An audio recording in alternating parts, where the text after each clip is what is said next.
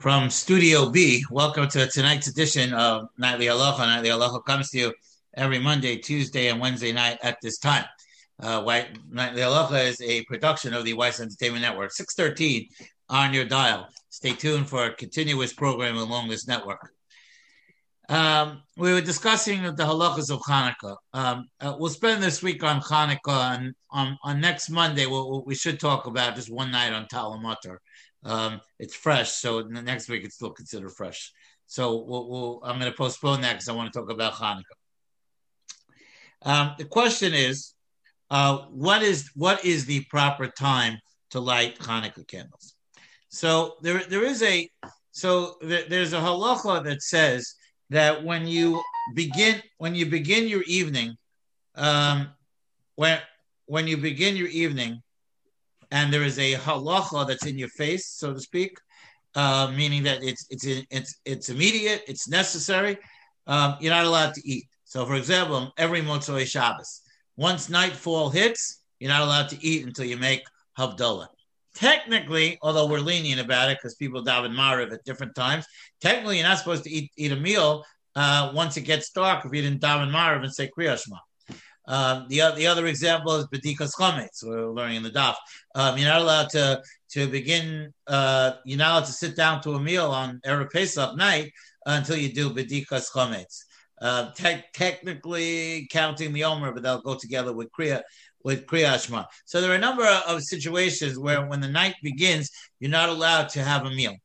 The same until you do the mitzvah. This Megillah reading is the other example. We don't break our fast at the end of Taanis Esther. We don't go and sit down and have a meal until we hear Megillah reading. There are leniencies if a person needs a drink, but certainly a meal to break fast at the end of Taanis Esther before hearing Megillah reading is obviously problematic.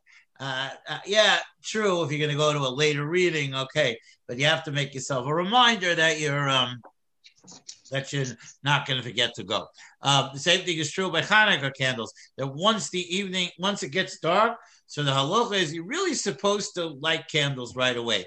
I know what you're going to say, that everyone's on a work schedule and people are not home necessarily at 5:20. I understand that. Obviously we got to do our best to do that. I remember when we were in the Kollel, Rav Shach did not let us out at 5:20. He said we can wait to the end of Kollel Seder at 6:30 and then go and light Hanukkah candles. So it's okay. If you go out and you're going to come back late, let's say you're going to go out in the middle of the day and then come back into the night, which is not that much, not a big deal at this time of year. It could be 7:00 and it's pitch black outside. You should have reminders in your house to make sure that you light Hanukkah candles. But the correct time is, so the Shulchan Aruch says, Ein malikin ner Hanukkah kodem shetishkach ham. You're not supposed to light, certainly not before sunset. Now here we're going to get into a machlokus between the Vilna Gaon. I'm going to read the Mishnah Berurah to you and what everybody else does. And he says, Ella imsof Shkia asa.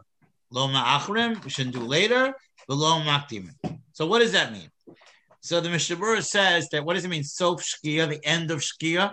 It means the end of the time that the sun finally disappears, which he calls seisa kochavim, what we call nightfall.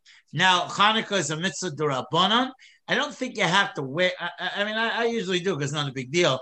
But let's say Shabbos ended at 5:18.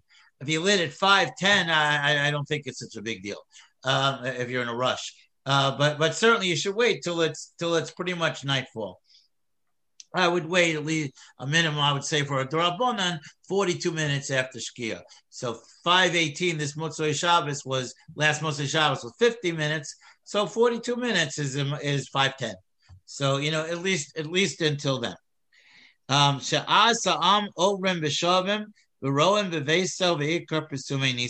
Mishnah Berurah talks about it's a time of night that people are going around, and people will see that you lit candles, and there's something that's called Pesume Nisa. Pesume Nisa means that we are publicizing the miracle. Achen, Erev Shabbos, makdimin. However, obviously on Erev Shabbos, makdimin. Now, The Mechaber holds like the Tor and his supporters. Damasha Omer Gemara Dizman Ner Chanukah Mishatishkach Hama Hainu Sof Shkia. He says the Shulchan Aruch holds that when the Gemara says we're supposed to light candles with sunset, it means the end of sunset. Aval ve'emes yesh habei Rishonim desviralei the kavanas haGemaru al tchila Shkia. Shnia v'hi v'erach reva shah mikodem v'ayim v'vir halakhas v'yarno de laosan anashim anogim was pala Maariv v'zmano d'hainu achas seisa kochavim nogam linho kein l'chachila hali kodem Maariv. Wow, interesting thing. He says that many Rishonim disagree that it doesn't mean nightfall. It means the beginning of Shkia, which would be at the moment of sunset. And he goes as far to say, the Mishnah Berurah says that those who hold that you're supposed to do it as soon as sunset comes, even hold that you should light candles before even davening Maariv, because if you're going to wait till it completely gets dark to daven Maariv, so you'll say Kriyat Shema Bismana. That's a very good Kiddush. And that was the minhag of the Vilna Gaon. However, if you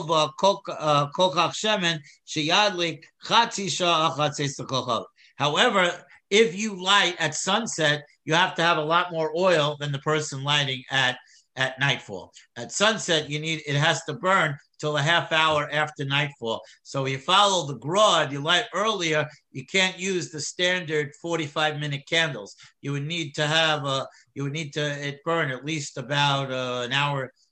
Sunset is about an hour and a, let's say Shkia is at 4:28, so you would have to burn about an hour and a half.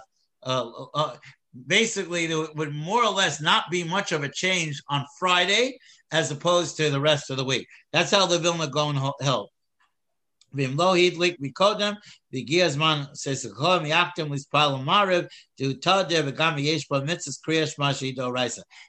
Mishnah Berurah says if it's nightfall and you didn't daven Maariv yet, and you didn't light candles, you're supposed to daven Maariv first, because Maariv is tadir. Tadir means it's always, and we have a rule tadir v'sheino tadir tadir kodem. When we have two things that come in conflict, you always do the more common thing first. A and B. Kriyat Shema is doraisa. There's a mitzvah in our Torah to say Kriyat Shema at night, and Hanukkah is Derabonan. So the mitzvah doraisa, the mitzvah that's from the Torah, comes before the mitzvah which is Derabonan. The gam yesh b'vay.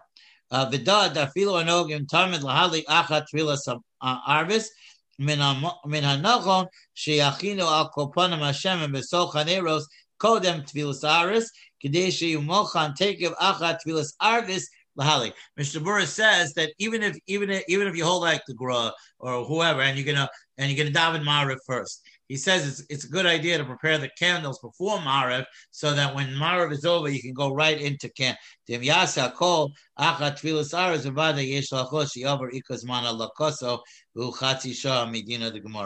Right, because if you first have to stop potshkering after Maariv, then more time will pass and it might not be the time that the Gemara is discussing. So therefore, a person should do it before Maariv. The minhag of most people is to wait till nightfall. Again, as I mentioned before, I think you could rely on the fact that nightfall is 42 minutes instead of 50 that we wait for Shabbos.